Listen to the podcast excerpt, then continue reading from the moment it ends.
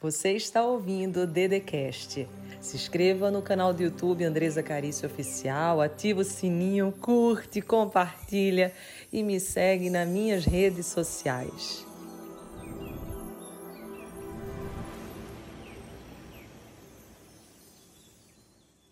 Meu nome é Andresa Carício e estou aqui para ajudar você a olhar para aquelas dificuldades que não conseguiram ser resolvidas, aquele medo que não faz você seguir adiante, aquela vontade de ser mais corajoso, corajosa. E como o nosso tema hoje foi sobre como se transformar todo santo dia, ou melhor, como posso fazer para que o todo santo dia transforme a minha vida, eu preciso te dizer que agora há pouco eu gravei o meu TED Talk e eu lembro quando eu assisti um que marcou muito, muito, que foi a da Brené Brown, quando ela fala do poder da vulnerabilidade. Ela fez em 2010 e ela explicava, inclusive ela é uma pesquisadora americana e ela dizia que quando você abraça a sua vulnerabilidade, você se torna mais corajoso, mais corajosa. E você deve estar dizendo assim, mas como? E ela nos mostra que é muito óbvio. Ou seja, se eu deixo claro, transparente, que estou começando nessa nova função, que eu não sei um determinado ofício, que estou aprendendo, se eu abraço a minha vulnerabilidade, eu começo a praticar. Eu me dou a oportunidade de fazer. No fundo, no fundo, eu me dou a oportunidade de errar. E quando eu erro, eu avanço, eu cresço. E daí você vai dizer assim, Andresa, é bom errar? Eu não estou dizendo que é bom repetir nos mesmos erros, mas eu digo que todo processo de aprendizado existe o erro. Ou você, quando era pequenininho, você engatinhando não caía. Quando você aprendeu a falar, você não errava. Todos os ofícios, tudo que a gente faz, logo quando estamos aprendendo, é possível que existam erros. Quando você aprendeu a dirigir, se você sabe dirigir, você entende bem o que eu estou falando. E errar faz parte de sermos humanos. E nesse estudo ela demonstra que toda vez que nós abraçamos a nossa vulnerabilidade, nós avançamos nos tornamos valentes, corajosos. Eu lembro do Davi, quando ele vence o Golias, ele pega cinco pedras. E eu posso imaginar que ele pega cinco pedras nos ensinando de forma muito profunda. Por que ele não pegou só uma pedra? Porque poderia ser que a primeira que ele lançasse não desse certo, ele não conseguisse atingir a cabeça do Golias. E assim é na nossa vida.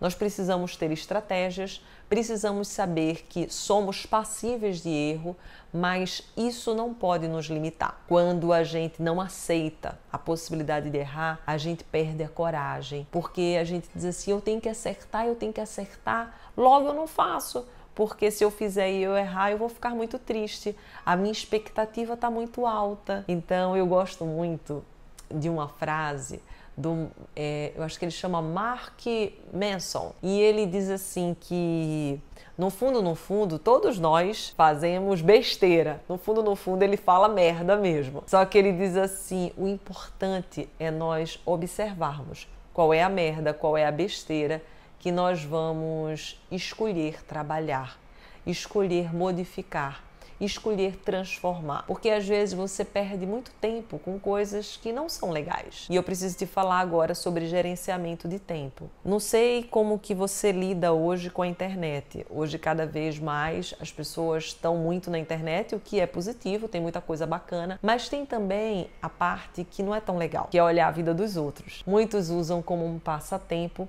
mas toda vez que você está olhando a vida de alguém, você perde a oportunidade de olhar para aquela que mais importa, que é a sua. E nessa dinâmica você perde a chance de evoluir, de crescer. E toda vez que você entra num processo de comparação, ah, porque a vida do outro é melhor, o outro tem isso, você no fundo, no fundo, está fazendo uma comparação muito injusta, porque você não é o outro, você não viveu a história do outro e você nunca será o outro. Então eu preciso te dizer que gerenciamento de tempo é extremamente importante para que você possa transformar a sua vida. Quando você for para o seu trabalho, procure se focar uma atividade por vez.